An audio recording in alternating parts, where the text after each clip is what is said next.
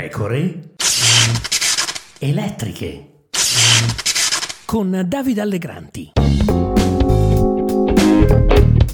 Mi dite cosa vi ho fatto?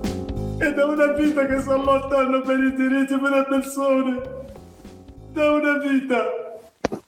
Vent'anni per strada a lottare per dare dignità alle persone, per dare una vita alle persone. La mia vita è stata caratterizzata dalla lotta contro qualsiasi forma di sfruttamento. Voi mi volete morto.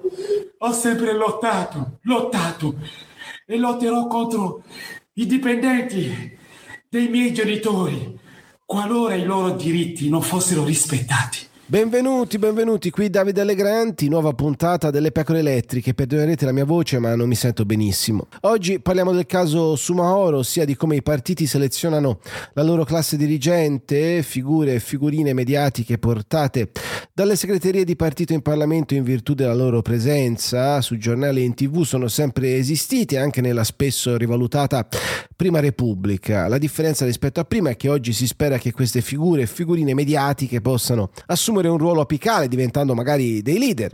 Ecco, vorrei prendere il caso Sumaoro non dal punto di vista giudiziario ma politico, ma perché mi sembra banalmente più interessante. Alla sinistra serviva e serve tuttora una leadership emergente con una bella storia da raccontare, adesso però che vengono quotidianamente fuori dettagli non marginali sul caso Sumaoro, i primi a scaricarlo sono quelli che l'hanno costruito e candidato, cioè Nicola Fratoianni e Angelo Bonelli, i quali peraltro erano stati informati di alcune incongruenze fra il profilo pubblico di Sumaoro è quello che via via eh, si sta delineando in un'inchiesta che non lo riguarda, almeno per il momento, non lo riguarda direttamente, ma riguarda le persone che gli stanno intorno. Le risposte del deputato eletto con il centro-sinistra fin qui sono insufficienti, insoddisfacenti, come testimonia anche il terribile video pubblicato sui social. Ma figuratevi se questo, questa regola non sarà rispettata da parte mia, anche nei confronti della mamma di mia attuale compagna. Sono stato dalla parte della dignità del lavoro. Voi mi volete distruggere, ma avete paura delle mie idee. Avete paura di chi lotta. Pensate di seppellirmi, ma non mi seppellirete sono giorni che non dormo. Politicamente parlando, nota Lorenzo Pregliasco, la vicenda Sumaoro vale per la destra più di un anno di propaganda salviniana meloniana, enorme spot contro l'ipocrisia della sinistra e il business dei migranti, cavalli di battaglia storici di Lega e Fratelli d'Italia.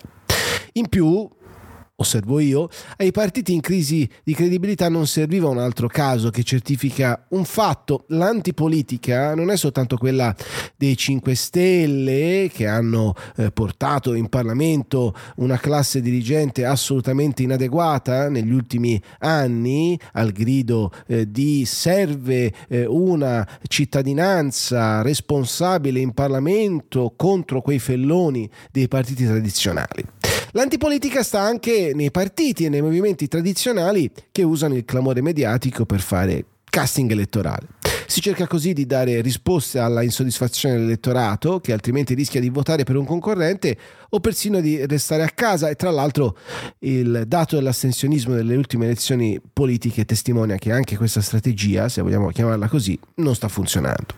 Nel tentativo di attrarre costantemente un elettorato deluso, si fa finta di non vedere quello che c'è intorno, si fa finta di non vedere che cosa sta succedendo in casa propria. Diverse testimonianze erano state eh, portate, offerte all'attenzione di Fratoianni, per esempio, il quale a quanto pare se ne potrebbe pure essere infischiato, eh, spiegando che Sumaoro era ormai un'icona mediatica. Sumaoro alla fine potrebbe essere persino vittima di se stesso, di un sistema che lo ha mediaticamente costruito ferito e che ora lo tratta come un criminale da rottamare dopo averlo idolatrato. Il punto di partenza è però la selezione di un'adeguata e preparata classe dirigente che tocca ai vertici dei partiti che si fanno carico della loro elezione. Specie in un caso come quello italiano. La nostra legge elettorale permette alle segreterie di portare in Parlamento quasi chi vogliono loro, quindi sono ancora più responsabili. Penso che purtroppo le modalità con le quali vengono reclutati i candidati al Parlamento non sono adeguate, cioè evidentemente non c'è stato un controllo, non c'è stata la, la disponibilità del candidato a dire con il tipo di attività che lui e la sua famiglia conducano, c'è stata la ricerca di qualcuno che fosse popolare in quella zona e quindi in grado di ottenere dei voti e questo poi ha prodotto queste conseguenze. Non è l'unico caso naturalmente, eh, ce ne sono molti altri, è un caso molto spiacevole, molto sgradevole, fa bene eh, Bonelli a, a usare l'aggettivo turbato perché questo è molto grave, soprattutto perché si tratta di dare rappresentanza a persone che tra quella rappresentanza meritano, ma che forse non meritano quel rappresentante.